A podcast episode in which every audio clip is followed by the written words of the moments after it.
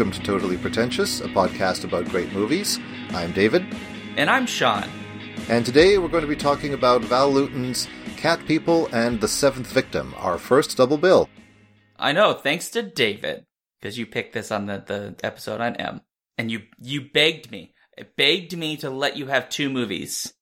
Well, and that's the thing with the. Uh, I find that uh, with uh, dealing with Val Lewton, uh, you know, I really wanted to do uh, look at his work, and trying to pick one film is so hard. But they're nice short movies, so uh, I mean, you watch the two of them together, they're still shorter than Endgame, and by almost half.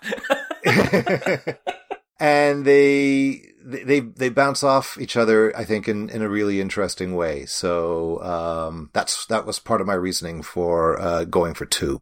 Well, so we'll talk a little bit more about that in you know a lot of detail, and I'll get you to to wax lyrical about Val Lewton, I'm sure. Uh, but before we get to that, we obviously need to talk about what we have been watching and enjoying in cinematic form recently.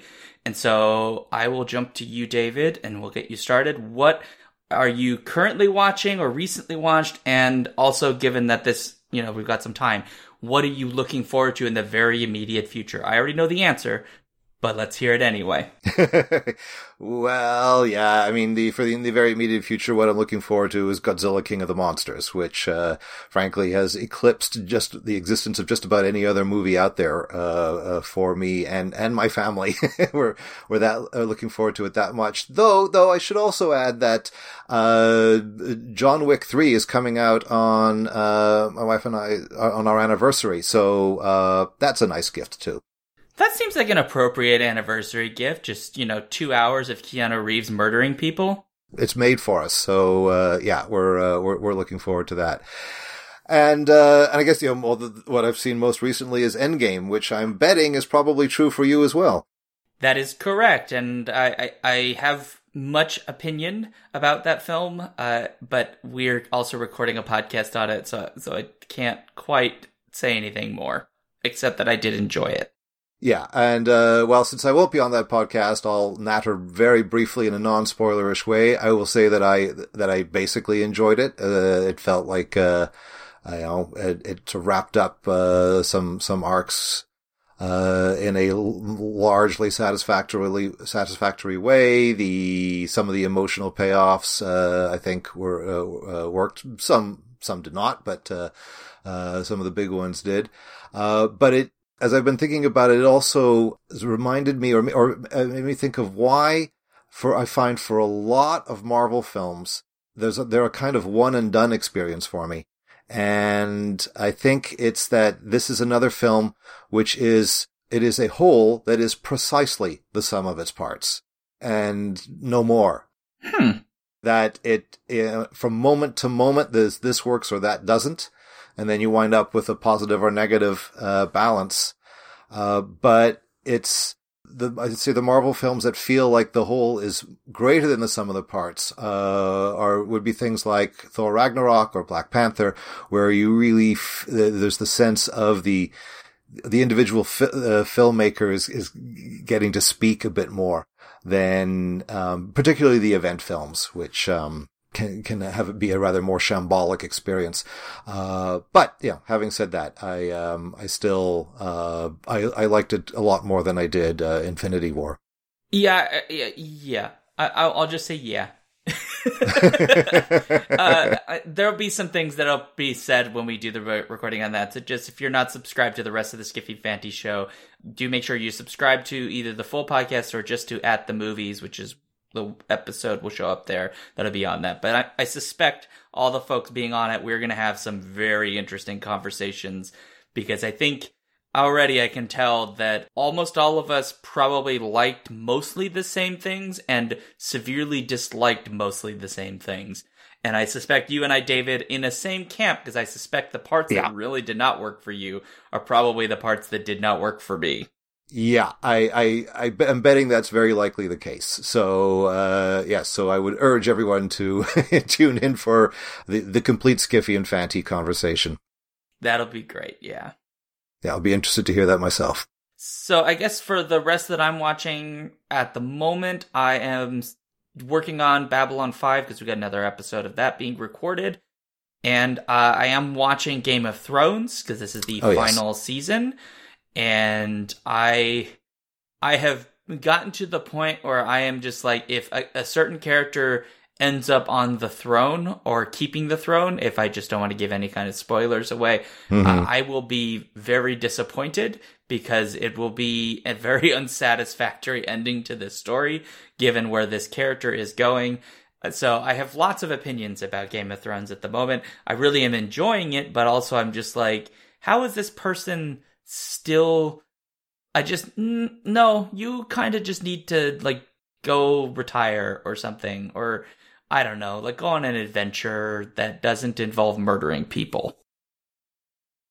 Yeah, well, I'll be. I mean, I'm enjoying it as well. Uh, you know, be curious to see if you know will will the the the smart decisions creatively outweigh the dumb ones uh, by the end. uh, I mean, I suspect by the time uh, this podcast uh, is available, uh, we'll all know uh, how, That's how a it turns good out. point. Yeah, so maybe it doesn't matter if we spoil any specifics because by then we'll know the answers. Okay, we gotta move on.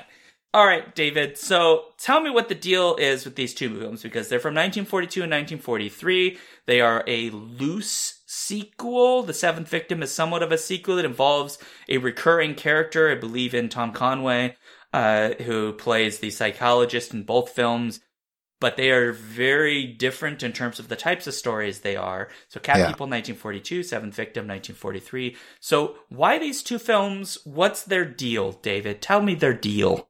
Well, um, to begin with Cat People, uh, first, so this was the first of Val Lewton's horror productions, and it is one of the most important horror movies of the 1940s.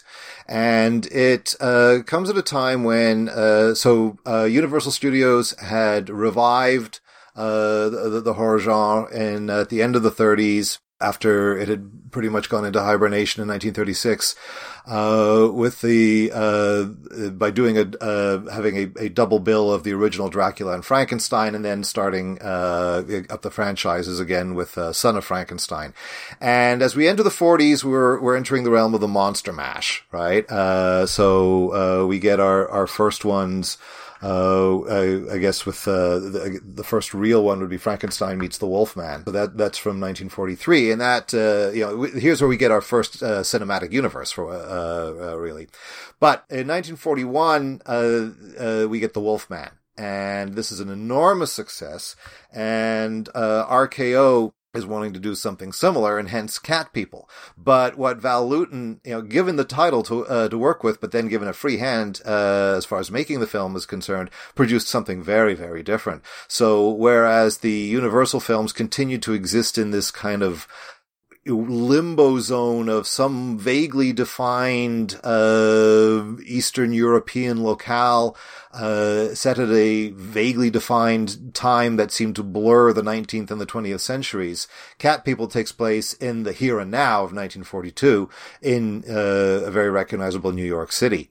And so this was something that really hadn't been seen uh, much at all uh, in horror movies uh, at that point of being in a very ordinary, uh, recognizable world. And we get also Lewton's love of ambiguity.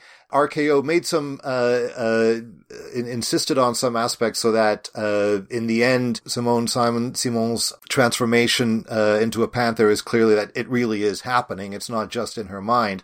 But as uh, Lutner was originally, uh, making, there was a lot more ambiguity there. And even so, we still have this marvelous play of shadows and so much that is suggested. We, the film is also important for giving us, uh, the first jump scare of the movies, uh, with, uh, the, something that, uh, Lewton and his crew came to call the bus, which is the sequence where Alice is going through Central Park and, uh, is being stalked by, uh, Irena, the, uh, the the cat person of the title, and just as she's about to be attacked, we hear the hiss of the air brakes of a bus that suddenly comes into frame. So there's a lot there that uh, makes uh, uh, you know cat people very very important, and it was a big success. And we then get a whole series of films produced by Val Lewton uh, with a different directors and writers. He made a couple with Jacques Tourneur. I Walked with a Zombie being another. A few with Mark Robson as a director, and he did The Seventh Victim and uh, Robert Wise. But there, uh, as I, we were discussing uh, prior to uh, recording, uh, with Val Lewton, we get the rare instance of a producer auteur. Uh, that though we have different directors and different writers, those films are unmistakably the production of Lewton's interests and obsessions and concerns. And he had his hands he was very much involved in the, the writing of the films and uh, the you know, how they were, were, were going to be done. So Cat People uh, gets things uh, off, and now it does have an actual sequel, Curse of the Cat People. Uh, though if uh, people, uh, audiences were uh, going there expecting to get a straightforward horror follow-up to Cat People, they are in for a very big surprise because what we get is the story of the daughter of our surviving uh, characters from from Cat People, who's a lonely, imaginative little girl who uh, doesn't really have any friends, and she is uh, befriended by the ghost of uh, her father's first wife, uh, Irena, the the cat person in the uh, the first film, and it's a it's a rather dark childhood fantasy, a very very personal film for Lewton, and not at all a straightforward horror movie. Now, the seventh victim is, I think we should probably call it a, uh, a kind of prequel to Cat People, though, uh, because, uh, the character of, uh, Dr. Lewis Judd, uh, played by Tom Conway, is killed at the end of Cat People. But we get him again in the seventh victim, uh, very clearly the same character.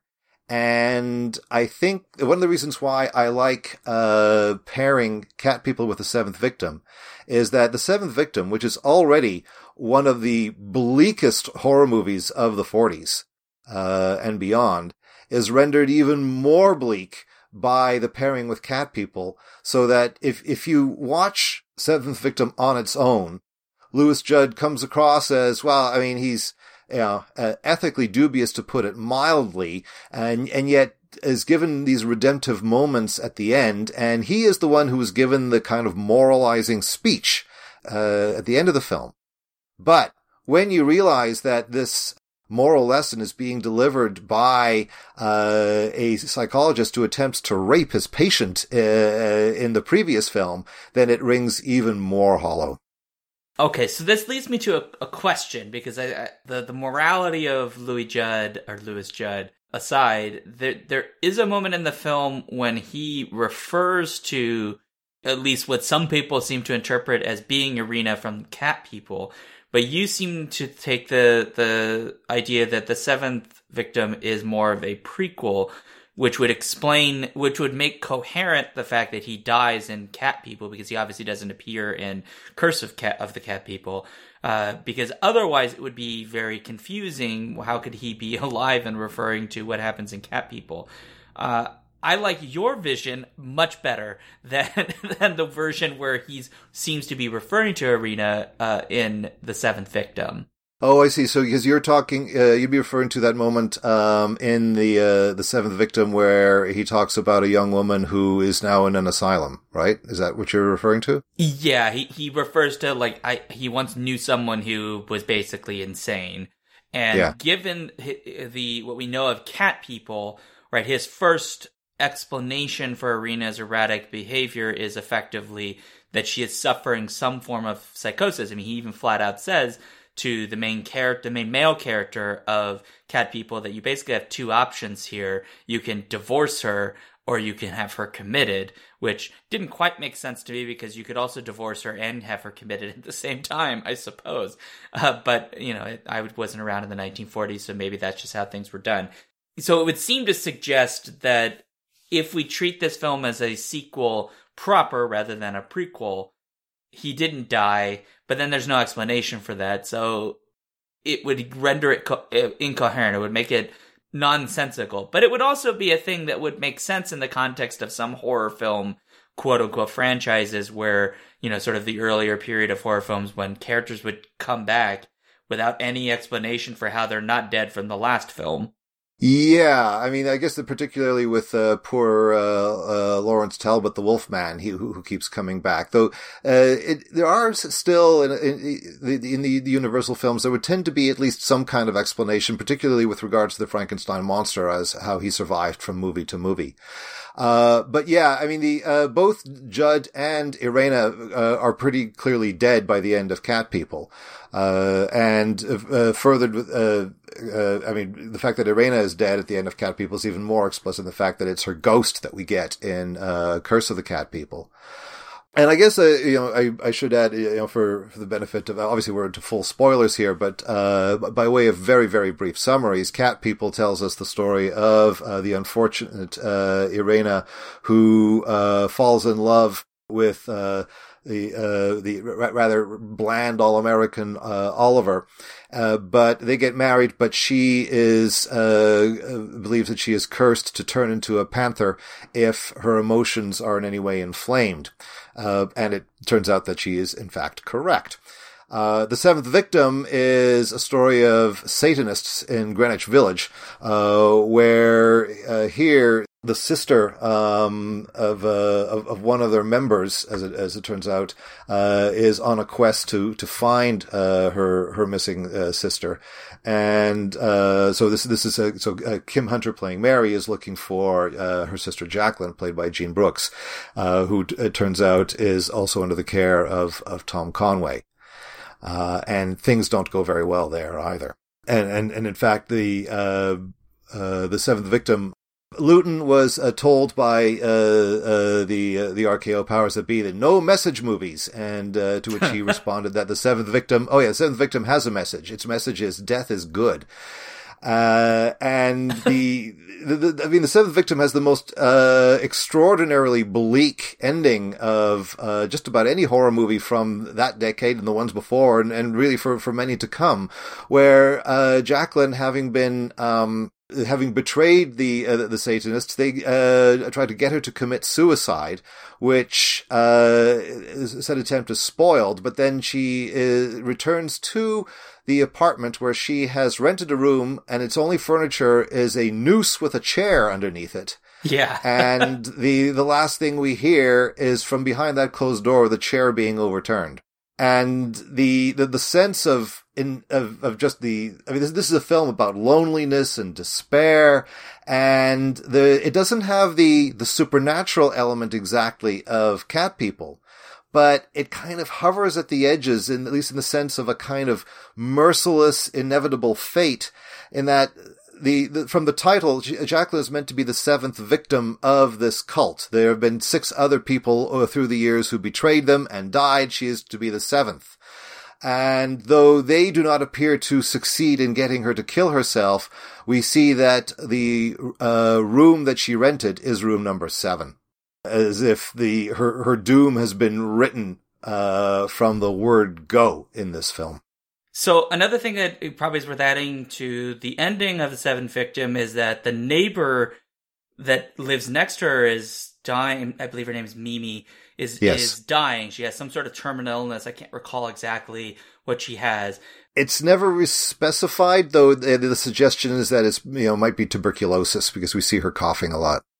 That would make sense. Yeah, that that would make a lot of sense. So, uh, and and she basically decides slightly before this, I believe, in a conversation with Mary that she's going to go one last time out on the town before she dies. So she dresses herself up. So this is, you know, this terminally ill, I am going to die. There's no escaping death person, right? Walking out, hearing the thud, thinking nothing of it, and then leaving. Yes. And so there's this this really lovely parallel of of the two perspectives being offered. The sort of like more grim, horrifying, like you were saying, the idea that that like her fate is already sealed, sort of sense. And then the the sort of morose sense of how she approaches that, because uh, it, it would be safe to say that Jacqueline's uh, treatment of what is happening to her is not very optimistic. It is very dark, depressing. It just, it's like a weight, like she's being crushed by death, which makes sense. We'll kind of come back to maybe what the Satanists have to say about this. Where versus the the actual dying person, the person who knows that her life is being shortened and she will not survive much longer, is choosing instead to face death with a much more cheery expression of dressing herself up and going out and having a night on the town. If she has tuberculosis, I guess it also means she's going to be infecting the entire town. You know, good times. I suppose there's an element of that too, if, if we're reading it as TB, uh, because then death comes for us all, including through the happy joys of a dying woman. Well, and and yeah, I mean the in the the conversation that Mimi has with Jacqueline, right? Uh, the we have the contrast too, right? You know, she's been Jack, Mimi says, "I've been very good. I've been resting and resting, but death is still coming for me." Right? She doesn't want to die, but death is rushing towards her. And Jacqueline uh, responds with saying, "Whereas I've always wanted to die." Right? Uh, and is you know she's healthy, but is is is choosing death, and in and and so Mimi decides, well, fine, yeah, I, I'm going to have fun one more time, even if that is basically going to kill me. So that there, there, there's both, you know, there, the fact that, uh, the, the final words, uh, in the film are the is, is also the epigraph that began the film from uh, John Donne's Holy Sonnet One. Uh, I run to death, and death meets me as fast, and all my pleasures are like yesterday. Is uh, aptly uh, describing the situation of both women in that moment. Uh, I should also add that Mimi is played by Elizabeth Russell, whom we saw in Cat People as well, playing a different character, but also a memorably a, a memorable one in a very small moment. She's the other Catwoman uh, that uh, Irena encounters uh, at her wedding reception in the the restaurant, who confronts her and, and calls her her sister. Oh yeah, you're right. I, f- I forgot about that and she would return again in Curse of the Cat People, uh, this time as the uh, rep, uh, the, a kind of repressed, uh, tormented daughter of uh, an old, the, the old, old woman next door, um, and uh, that the, the little girl becomes involved with, and, and in fact does become the the primary threat in that film. So a lot of recurring figures in uh, Lewton's films too. Uh, the uh, in both in cast, uh, I mean, most famously with Boris Karloff doing three films with him, uh, but uh, but other cast members as well, and you know, consistent writing teams and directors. That's that is really interesting. So I, I, eventually I want us to come back to Cat People, but since we're kind of in Seventh Victim maybe we should just keep going. And it makes sense given that you read it as a prequel that maybe we should really dig here first. Although I, I watched it Cat People first, then this, uh, by your instruction. Yeah, because that I think uh, knowing what Judd is like, yeah, then colors how we view him in the Seventh Victim. That's it's really interesting because yeah, in, in Cat People he's I, there, there was really no point at which I felt like his character might not turn out to be kind of gross. Uh, but in, in Cat People, it just he just gets progressively more awful, uh, right up to the point when he he does uh, effectively try to to rape Irena, uh, and it's it's a really disturbing scene because he seems to be well, it's disturbing because he is a psychologist in both in both films and is in Cat People taking advantage of his patients which, if we watch Cat People as you suggest, also leads us to a situation where we have to assume he maybe take, has always been taking advantage of his patients, uh, who are women especially. Well, there's that moment when uh, you know it looks like uh, it it looks like things might be wrapping up okay for Jacqueline, uh, that she's no longer going to be in his care in inverted commas, and he says, "Oh, to me, it looks like uh, for me this is the end of a delightful relationship." right? Yeah. Uh, so yeah, uh, you know the he's uh, when Alice uh, talks about him, the, uh, that he, he makes me want to, I think it makes me want to spit cotton. I think uh, the, the in his, as far as his mannerisms, I mean, she's she's absolutely right. Now, why then for therefore she would recommend him as a psychiatrist for uh, Irena uh, may say something about Alice's long term designs too. Yeah, it, it, possibly does. Now I'm really curious what you make. you know, so the end of the seventh uh, victim, he has this moment where he's talking to the cultists who effectively are like worshippers of they're they're worship, worshippers of evil slash death, uh, and they and they make this this it's implied to be somewhat insidious because they're kind of in shadow in the shot of them sitting around this table and the, the leader gets up and says like there's nothing wrong with worshiping this. Like how do you know that it's just better? And i i forget which character is the gary or whatever who basically says like i don't have a way to explain it to you but i'm just right that good is better than evil. Yeah that's uh the our, our poet um uh yeah gregory. Yeah gregory excuse me. Uh and and you know it it, it makes a it's really lovely that that is his response because initially it's sort of like well they're bringing up this point that instinctually we want to have Gregory's response which is to say well you're wrong. Oh I'm, you're, I'm sorry. I'm sorry. It's Jason it's Jason. Sorry I got that mixed up. Jason, J- Jason Frank Bill. It's just a white person name. Who knows?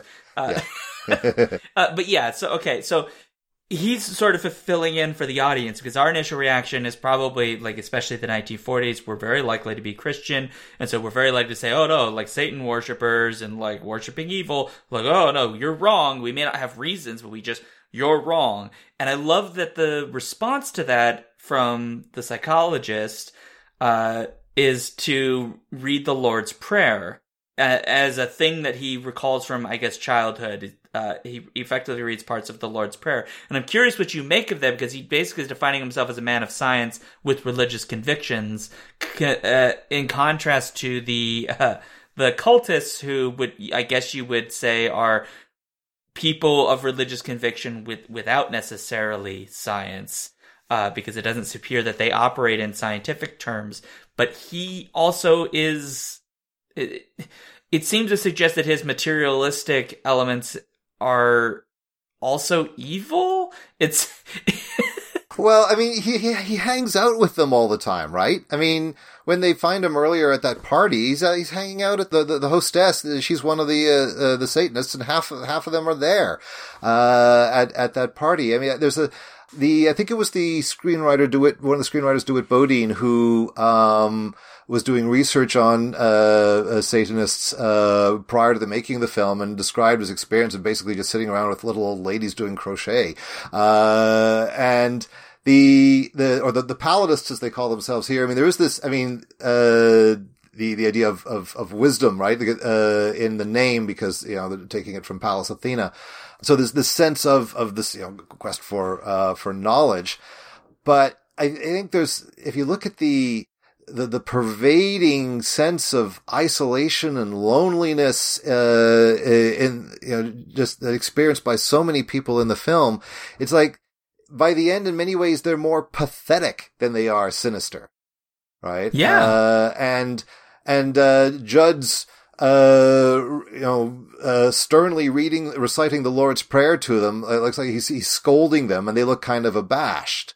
Right? And the, the thing is though, and, and bearing in mind this is, this is a, uh, a, a, film that's made under the uh, auspices of the uh, production code, and there are all sorts of do's and don'ts, uh, right, as to what uh, was, was permissible. And among the things that, uh, was a big no-no is evil cannot triumph, right? so you're not going to get, uh, the bad guys winning in uh, uh, in films from uh, from this period. And whereas this scene here would, uh, on the surface, appear to answer that requirement perfectly, right? With this moralizing uh, lesson about the the Lord's Prayer and the Satanists looking all all abashed. The problem is. Uh, the, the person who is delivering this lecture is a scumbag and uh, the so that it, it makes his words ring hollow, particularly if we've if we've seen cat people and we know what this guy is like at his worst, right? The, the, the, as creepy as he is in this film, he's even creepier in cat people, and we know what's going to happen to him. Uh, and then on top of that, after he he delivers that speech, but it's after he delivers that speech that we then get uh, Jacqueline's terrifying walk home and her suicide.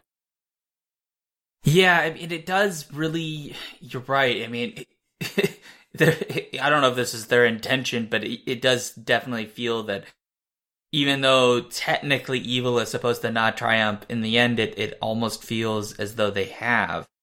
And perhaps the reading of the Lord's Prayer gives this sort of faint sense that it is not a success uh, because they do seem, Yeah. I think, somewhat pathetic. Even though the lighting is trying to give us the opposite impression, it's clear from their body language when they're sort of being quote unquote reprimanded by Judd.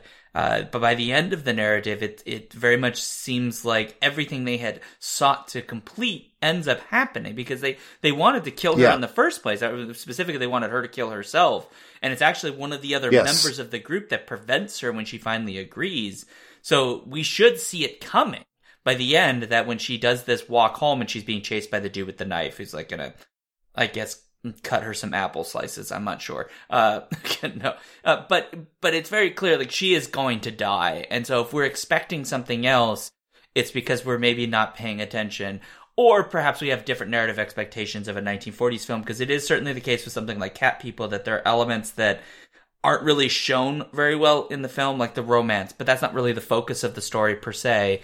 Uh, so th- things are kind of rushed sometimes in these films, but this seems like they really went and dragged these out deliberately to really set the tone of the end of the seventh victim. So it doesn't feel like that was a narrative rush to just have her go from changing her mind to killing herself again. It seems more clear to me that she wants to die, and she even tells us that at one point, right? I Yeah. want to die. So That's and that yeah, that's been there from the start. So did they? Yes, is does she die as a result of what they did, or is it? uh you know, the breaking point has been reached for some other way. We could, I mean, there's, there's some of, uh, Lewton's trademark ambiguity, right? We could, we could take that a number of ways there.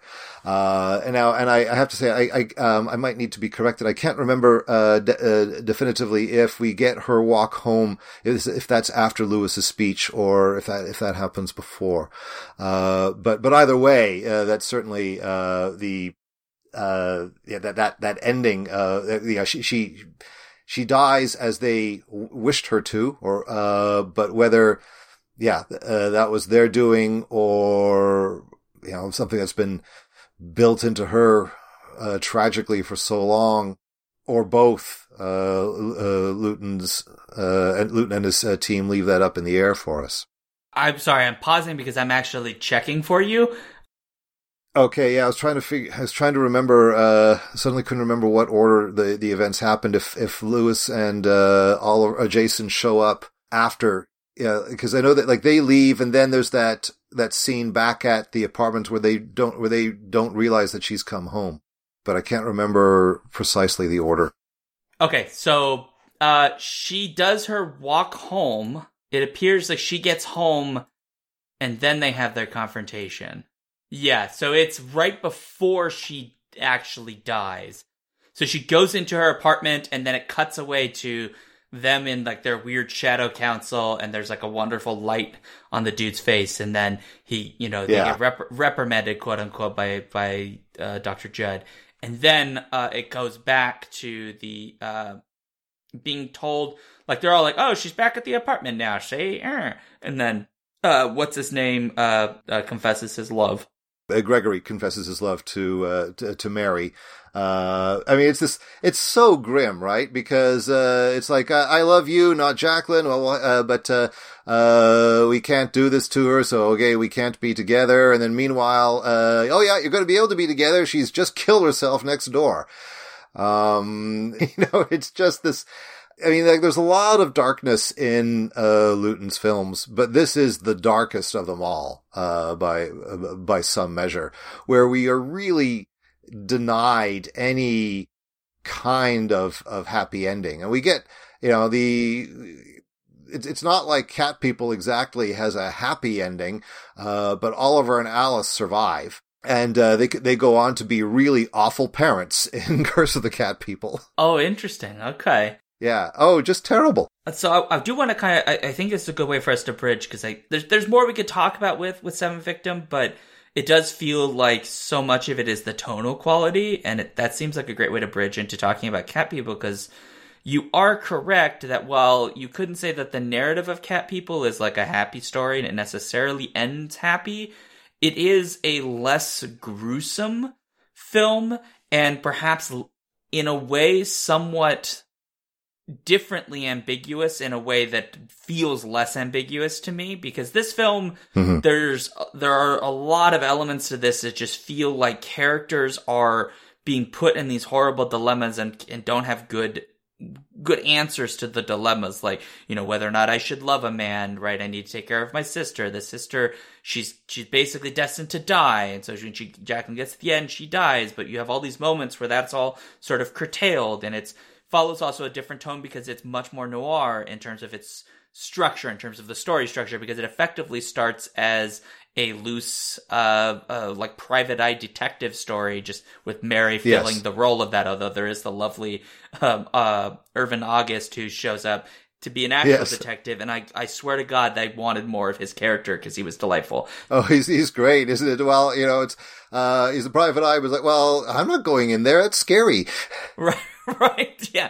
Uh, he's delightful. But uh, Cat People is tonally very different. And while I do think there's some ambiguity because there's a sense to which Irena is not fully in control of her ability to turn into a evil, mean cat lady. Uh, there there is a component there which is the sort of familiar narrative of love sort of being destroyed by jealousy because that's effectively what mm-hmm. literally what happens so there's a sort of romantic plot here that is familiar that reads like a lot of stories where a, a, you know a jaded lover seeks vengeance on people which i think takes away some of Irena's ambiguity partly because we don't see it solely from her perspective. We actually watch the story from multiple perspectives. So we all know that our main character is in fact not doing anything wrong. He's confiding in his friend.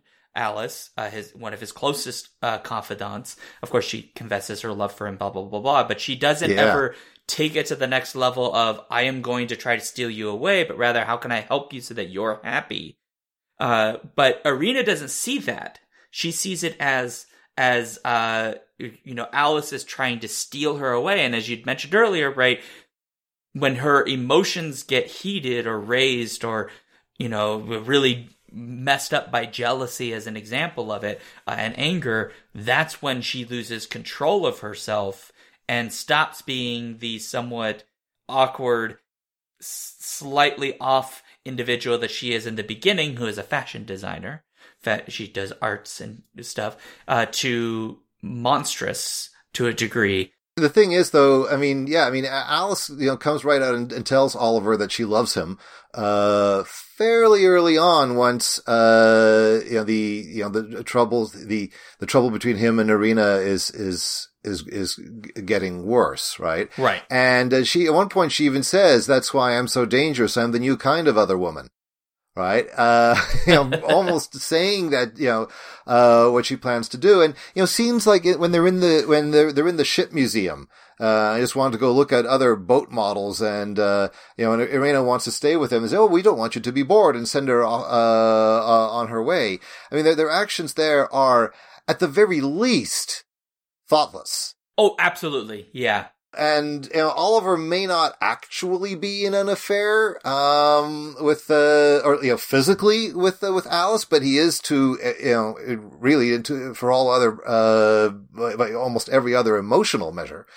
And certainly, uh, the you know Irena in many ways. I mean, it's you're absolutely right that uh, the film gives us the action from all th- from multiple perspectives and so that that scrambles uh, our, our, feelings of sympathy, particularly since you know when when Irena uh, turns into a panther, it's Alice who's the primary uh, stalking victim in uh, two of the film's most famous sequences, Central Park and the swimming pool. Yeah.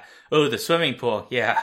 Whew. Yeah. And so we, we get that the, the, the horror scenes from Alice's point of view, but we've had so much of the film from Irena's point of view. And we see the, uh, emotional pain that she is, is undergoing and how, by comparison, how shallow and callow both Oliver and Alice are in comparison uh, that the this I think certainly compounds the sense of of the tragedy that we're watching. I mean, Irena simply cannot win. Uh, in uh, that that everywhere that that she needs help most desperately, she's not going to get it. I, I guess I would push back somewhat. Maybe this is just because I'm I'm reading this film a little bit differently, in that I found Irena slightly less sympathetic because a Oliver should never have married her uh, to begin with because it never made sense to me why they got married. He seemed to just like her because she was pretty. There was not anything shown at the beginning of the story that really gave me a good reason for why they they they're together at all. Uh, and part of that's just the way that the the narrative is set up. It's not really trying to focus on that component. It's trying to focus on the mm-hmm. aftermath, which I get, but right and maybe there's some element this is the 1940s so there are a lot of things that you can't really show but it, it never quite made sense to me because this person is always gets the, the, the impression of like feeling very distant and is never quite there and even after they get married, one of their central problems from a relationship standpoint, I hate that I'm like, I'm going to be like the relationship counselor right now to these fictional characters. But one of the problems is like they have no sense of like physical intimacy. I mean, quite literally, the issue is is partly consummation, which I'm sure there's an element here to kind of uh, a, a sort of a horror element of like virginity and and sex and, and those energies sort of being fed into here, uh, which we could talk about, but I, I, don't necessarily have a personal opinion on that. But for me, like the the issue is like here is this guy, and he is he loves this woman and he is trying to make something work. And every time he comes to her and says, like, how do we work through this? How do we find a way through this? She just goes, eh, I don't know. I, I just don't, I just don't feel like it. And there is a point at which, like, well, you know, you went to the psychiatrist once. To be fair, we know that Judd is, is a turd. And so probably should send her somewhere else. But she only goes once. She doesn't go back. She seems to constantly be focused on the traumas and never considering that perhaps her perspective on things is affecting the ability for them to even have a relationship. And almost all of the emotional intimacy you refer to, he gets from Alice because Alice is yeah. receptive to like, well, he feels something, and so I will hear what he has to say, and I will try to talk with him through it. And so there's a degree to which, while I understand where Irena's coming from, I found myself less willing to sympathize with her because some of this is things that she doesn't seem to want to try to correct. And it seems to me that there is a part of her that's somewhat selfish, that she's not willing to try to find solutions to these problems in order for them to have a relationship that approaches a normal marriage. Uh, and some of this is, I don't want to give the impression that it's just all her fault and so we got to blame the woman.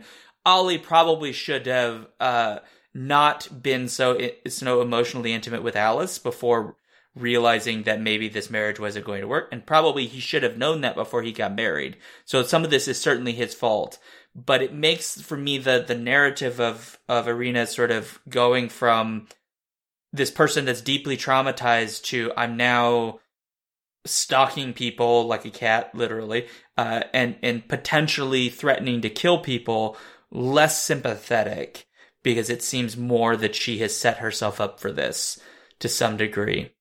No, that, that's fair, and I think it's it's true of uh, like so many of uh, the, the, characters in Lewton's films that uh, there's a the way like so many of his his characters uh, in film after film are very damaged people. Yeah, and uh, things that some of the things that happen are beyond their control, and some of the things that happen, uh, things that, that maybe they could fix, but are perhaps perhaps don't because of the things that are out of their control, and exactly where the, we draw the line uh, is uh, is is is hard to uh, decide at times.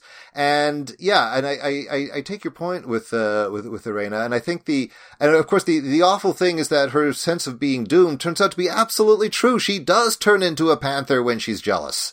Yeah. Right? Everything that she was afraid of turns out to be absolutely correct.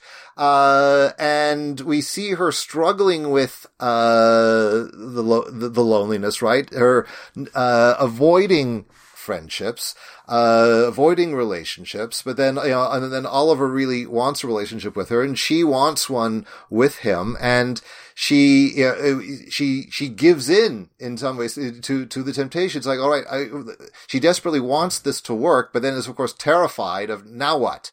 Right? We see the, the, the, the, how stricken she is as they get home on their wedding night.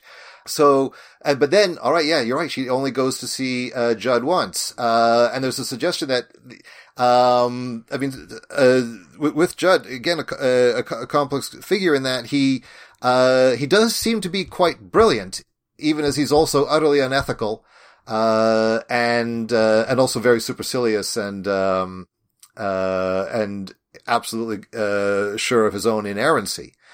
Uh, but there's a hint that maybe she's going to get some help there.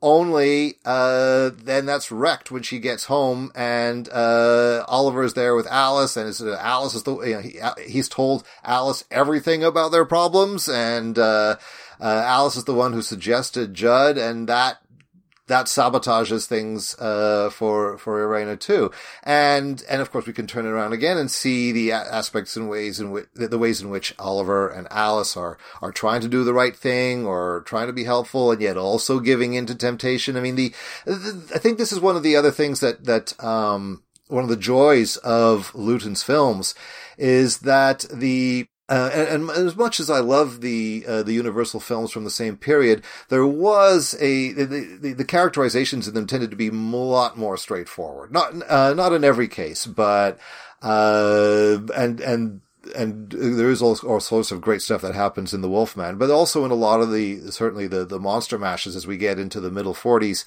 You're not, not going to get anywhere near this kind of situation where you are you understand where characters are coming from, even as they frustrate you. Yeah. Uh, for uh, the the stupid decisions that they they, they make. In other words, uh, the the characters in Lewton's films are so recognizably and painfully human in their bundles of contradictions and their their mistakes and the the the way they the, the, the, things that they do wrong, but in ways that you know, Lord help us, we probably would do it wrong too in the same situation. So yeah, I I, I agree because and I don't want to give the impression that I think Irena is solely to blame here. I think everybody shoulders a lot of the blame. I think you're making a good point that you know, and I have not watched all the the rest of Lewton's films, but I you know I've watched these two, and it is certainly the case that almost all of the characters are far more complicated like normal people in a way mm-hmm. that makes it not as easy to just simply say, well, this is evil and this is good, and that's simple. I mean, there is a moment at the end of the seventh victim where it it's like the way that the cultists talk about it is as if there is a clear, obvious division. But when we watch cat people, that is not the case it's not as clear. I mean, Irena is afflicted by a thing that she cannot totally control.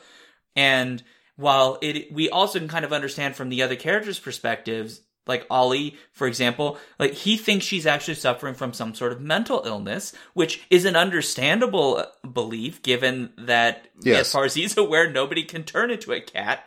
Uh, that's not a thing that can happen. So everybody is trying to do, for the most part, trying to do the right thing. Irena is trying to not give in to this, right? She gives this great conversation at the very beginning when she first meets Ollie and she's talking about the history, what, what we can interpret to be the history of cat people, basically, which is this thing about, uh, she's Serbian. And so this thing about like King John, uh, and, uh, there's this great statue of like King John fighting a cat person and the cat is supposed to be evil. Uh, it has something to do with the, the town that, uh, you know, presumably her people are from, was once invaded by Mamelukes, and then was uh, King John drove the Mamelukes out, but the people that were from the town had like become witches and stuff, and so he decided to kill all of them, except some of them escaped. And so she takes this legend as quite seriously uh, almost as though to suggest that she is the descendant of those people who escaped to the mountains and were not slaughtered by King John. And of course, Ollie's perspective is like you have like a pathology from your childhood that is like seeped into your mind and it is affecting our ability to have a normal relationship. So everybody's trying to do what they think is the right thing to help everybody else up until the point when Irena sort of becomes consumed by jealousy. And then it Mm-hmm. And it at that moment it sort of sort of spirals out of control. And I remember you talking about this film, by the way, a, a long time ago on I think a Skiffy and Fanty podcast, and I don't know if it ended up in an episode, but th- this has some some of the like really great sequences that the scene of them walk of uh, Alice walking in the dark and the clump clump clump of the yes. other heels behind her, uh, and you'd mentioned earlier, right, that hiss when she thinks that there's something there and the hiss of the bus, which sort of melds into like the, the sound of a cat screeching. Or there's these great sequences and it, it enhances the tension. I think that we have both these enormously complicated characters that are screwing up even as they're trying to do the right thing. They're trying to be good people, with exception of Dr. Judd, who is questionable. Uh, but also these immense sequences of tension that sort of drag those out and make us feel terrified. I mean, even the, the, the pool scene is a great scene, right? Um, I don't understand what her swimsuit's doing because she apparently had like weird nipples on her suit. I didn't understand what was going on, but apparently 1940s they put nipples on suits. That was a thing. Uh, but you know, she's swimming in this and she's hearing this this rawr, all of these sounds and it ends up being Irena, but of course she's not a cat yet. We don't see the cat. That comes later. So there's just there's just a lot of wonderful tension and build up without showing us those things, which I really love. Yeah, I mean, we do see the shadow of the cat, and there's the kind of animated shadow of right. the panther uh, in the the swimming pool scene. Uh, but uh, yeah, we don't we don't actually see her in panther form until she confronts Alice and Oliver in the um, at uh, at their uh, at their workplace. And I will admit that I I really like this a lot more in horror because I think part of the problem that a lot of more modern horror suffers from is uh, just going straight for the scary bits, which eventually just for me becomes it isn't scary. So like I've watched some of the more recent like Jason and Texas Chainsaw Massacre reworks, and those to me just sort of feel they just feel like we're just coming up with clever ways to murder people, but we're not necessarily like actually doing anything interesting with the suspense. Whereas this film, I felt there's a lot more suspense as we're you yeah. know, because things aren't shown to us right away. It's sort of like a build up to the reveal. And, you know, yeah, it's 1940. And so like the cat is just a panther. It's not as terrifying as, you know, today as what we would expect, but still like you can imagine, right? Like if you're in, you're in a building and a panther's attacking you and you don't have a gun or anything, like that's kind of scary. Panthers are no joke. And uh, the Lewton would certainly, um, uh, I mean, you know, as far as uh, doing the scares. Uh, I mean, his in almost every film there would be an extraordinary moment, right? The the Leopard Man, which sounds like it's going to be yet another uh, sequel, but isn't. Uh, there, there is no man who turns into a leopard there, but it's an uh, one of the very first uh, American serial killer movies. In fact, I think it may be the first American serial killer film and uh, the, the, the, one of the opening sequences does have though a, a young woman who is killed by a leopard uh, that, that, that has escaped, and uh, her mother thinks she's just being silly outside and won't open the door uh, for her, who as she's hammering on the door, screaming to be let in. And then when her mother finally realizes that something really is wrong, I think she hears the, the, the, the, roar of the leopard and then she's struggling to get the door open and can't. And then the scream suddenly cuts off and blood flows under the door.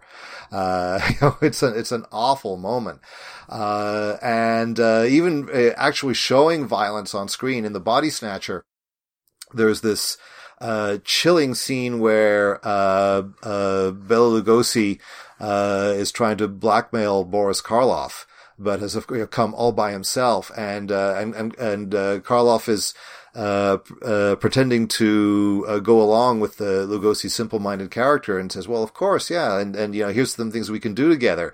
And he starts talking about Burke and Hare and the way they killed people. And let me show you. Let me explain to you how it was done. And no, no, don't worry. Let me just let, let me show you. I can't. How can as, as Lugosi's trying to put bat his hand away? Look, I, I can't show you if you if you won't let me. And then he proceeds to smother Lugosi by shove, you know, by putting his hand over his mouth and nose, right? And we just see the whole scene played out in this terrible, like the, the, the Karloff's terrible calm, right? Hardly ever batting an eye as he suffocates another man, and then while he's still crouching over the body, casually uh, putting out the other hand to pat his cat as it walks by. Uh, so the he would, uh, in, in, in some films kind of push things as far as the horror content is concerned pretty far for uh, 1940 standards. And if we jump ahead a decade uh, to uh, 1957 and uh, Jacques Tourneur, who directed uh, Cat People and I Walked with a Zombie, which, as a little parenthesis, has Tom Conway again, but this time as the romantic hero in a film that is basically a reworking of Jane Eyre, but with zombies. Um, anyway, in, um, uh, in the mid 50s, Jacques Tourneur would direct, uh, Night of the Demon. Uh, in the US, it was released as Curse of the Demon. And it feels like a Val Lewton film ten years later in many ways, with uh, you know this this devil worshipper and uh, lots of brilliant use of shadow and a uh, a rationalist hero who doesn't believe in the supernatural, but whose uh, whose skepticism is gradually being broken down. Now we know from the very beginning of the movie that the, the, the powers of darkness in here are absolutely real because we get to see a 50 foot demon. And, uh, this was something that was imposed on Tourneur. Uh, he didn't want to actually show the demon, right? He was going to stick much more to Lewton's, uh, approach. And, and yeah, you can, it is a kind of rubbery looking demon, but it is also one of the most memorable demons that has ever been put on film uh, and it's right there on the poster uh, for uh, Night of the Demon. And when you see this fifty foot thing uh, uh, materializing, it's pretty goddamn cool. So uh, the and and it's exactly the kind of thing that Lewton and Tourneur resisted in in Cat People, but there would be times when the Lewton would kind of give way to uh, an awful explicitness into what was going on. Uh, the, and, uh, and, and, and, uh, and, it, and when he did, uh, it, it, it certainly worked brilliantly because the, those scenes had been earned. I think there's something interesting too, and I know this is very much like your field of expertise because I have seen you, David, at, at conventions and what kind of movies you buy. Uh, you know your horror films like a boss, and it, I, one of the things that I think I, I find so fascinating about a lot of earlier horror films that I have seen is when they do present the monstrous fairly directly, there there's a tangibility to it because it, it I mean it literally they didn't have CG, they had no way to sort of really make these things out of anything else. They had to if they were going to show it, there had to be some form of a physical representation. And so it mm-hmm. gives a sense of realness that I mean, this, I, I, know, like, uh, I was thinking, um, oh god, um, oh god, what is his name? Something in the pit. Ah. A Quatermass in the pit? Quatermass in the pit. Thank you. I mean, even that, right? Like, you know, even though it, it is somewhat horror in nature, it's not fully horror. Uh, when they finally show some of the components that are the sort of scary bits to it, right? It feels real. It feels more terrifying, right? So even something yeah. like this, which is not perhaps monstrous in a literal sense, right? Because we're not inventing demonic apparitions and things, or just it's just a panther, right? She doesn't even get a transformation scene, which we have seen in other horror films, uh, somewhere vaguely in this 20 year span of period, right? Where you have some form of transformation. Well, just just the year before you had the Wolfman. Oh, right? that's right. Yeah, so which he was, has a yeah. transformation, right? This yeah. he doesn't get, but even then, right? Like having an actual panther there and realizing it is her, and they of course detect it because they smell her perfume, and so that's what they realize. Uh, that gives this a greater sense of terror than if they had made the same movie in 2019 and had been just let's just CG her into a panther. Would have just felt less tangible. Would have felt less real. Now that's changing somewhat because we're getting more film techniques where you can do more so motion capture and stuff where you can bring in those elements that give it more life.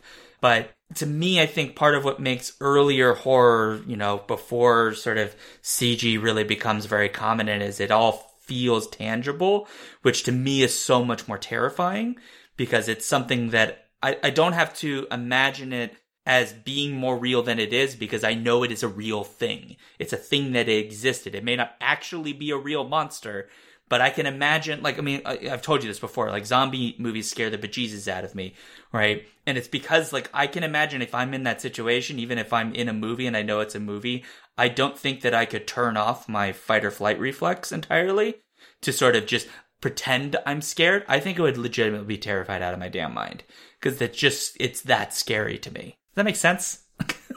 Yeah, no, it does. I agree with you about the, the, the tangibility, right? And, uh, I mean, if we, if you want a, a, comparison, I mean, uh, Cat People was remade in 1982, uh, with, uh, by Paul Schrader with Natasha Kinski, yeah, uh, yeah. in the lead.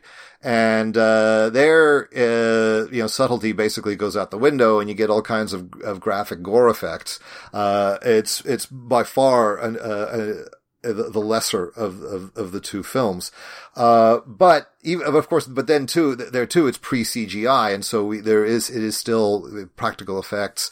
And I, I agree that, that, uh, for horror, the, the physicality of the thing, however much it is, the, the, the makeup might be visible but I think that that does matter. I think that may be one of the reasons why the demon in Night of the Demon still works. Or take the uh, your example of Quatermass in the Pit, which is yeah, I, would say it's totally a horror film. God, I remember seeing that as a kid in the theaters and just being t- scared out of my mind. Uh, but those the, the grasshopper Martians that we see there and all of their gooshiness, uh, and, and slime covered bodies when they're, they're discovered, uh, there's that, that, that tangible quality. And CGI, it certainly, um, uh, has gotten a lot better, but even today, right, the, uh, the, the, most effective, uh, effects in horror remain the practical ones. Uh, that when the CGI comes in, you can tell. And it's, uh, it, it remains much less effective. And I wonder if some of that has to do with the way that, and, and we, we kind of have to move on because I think we, we've hit yeah. our line, but I wonder if some part of that has to do with the fact that for a lot of horror, when there is supernatural things present, we, we sort of have I mean there's there's a lot of different elements, but we sort of have like two different varieties of horror. I mean there's certainly more, but if we broke them down to like the two most obvious, it would be sort of like the psychological or existential horror, where the monstrosities aren't necessarily the central focus. It's more like the impact it has on the characters. So cat people would fit more into that because even though she does turn into a panther and somewhat has a, a semi murderous component here, she does in fact murder uh, Judd. Uh, it is more about like the psychological toll it has on her and the characters than it is her turning into a monster. And then you have the more. Well, the seventh victim would be that absolutely and, too. Oh, right? that, fair. Yeah, exa- exactly. Versus something more along like, say, like, um, you know, Jason or a Texas Chainsaw Massacre or something like that, or even to some degree a hybrid would be like, um, Silence of the Lambs, where part of what is the horror is the actual physical transformation or physical damage being done.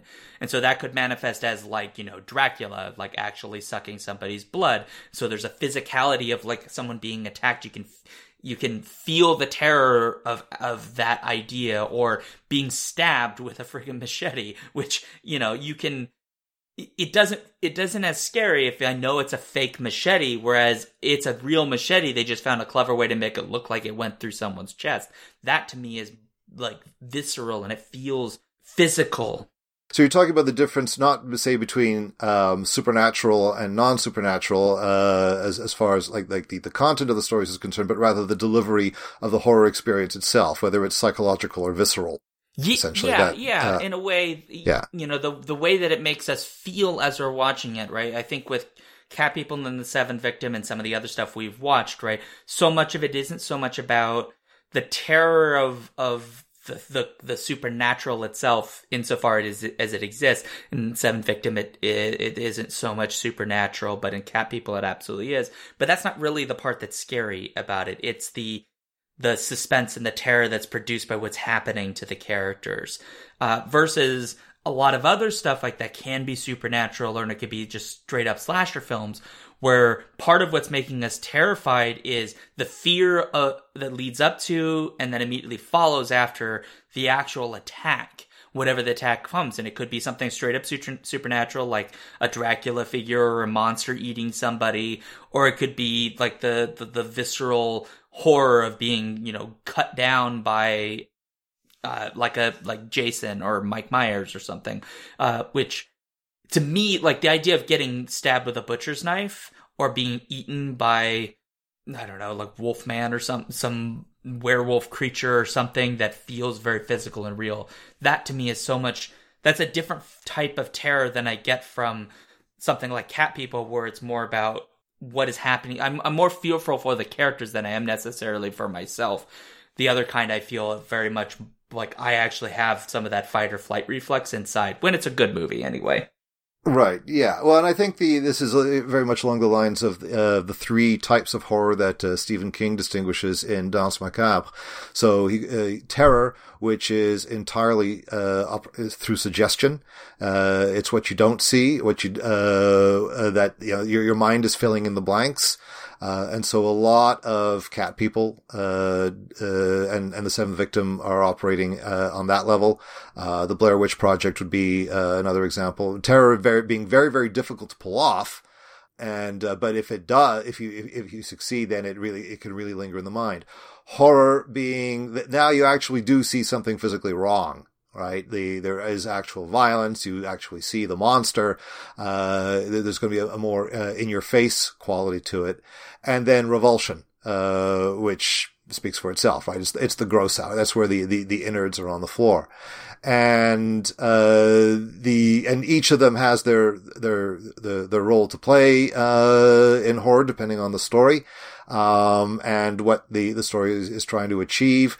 Uh, ter- if you do terror really, well, if you do any of them very badly, then they're, they're just going to be boring or funny. Um, and he knows all about that because he did make Maximum Overdrive, so. That's right. Uh, Revulsion on the, the face of it would appear to be the, the least artistic of the three, uh, but that isn't necessarily the case. So when, you know, when you look at, um, you know, some of the, the best films that came out of the, the new French Extreme, uh, in the, uh, the, the early 2000s. Uh, so while uh, well the, the you had the, the the torture porn flowering. Uh, on this side of the Atlantic with Saw and Hostel and so forth, uh, France was producing high tension inside frontiers and perhaps most extraordinarily Martyrs, which is is absolutely horrifying in the, the, the gruesomeness of the torture that goes on and on and on and on and on and on uh, in that film, but uh, to absolutely brilliant effect.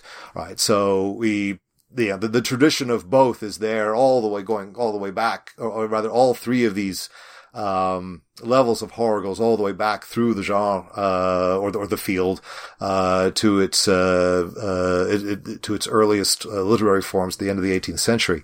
Um, but uh, but yeah, they're also going to have very different effects on the audience members. I think perhaps for some of the reasons that you just outlined.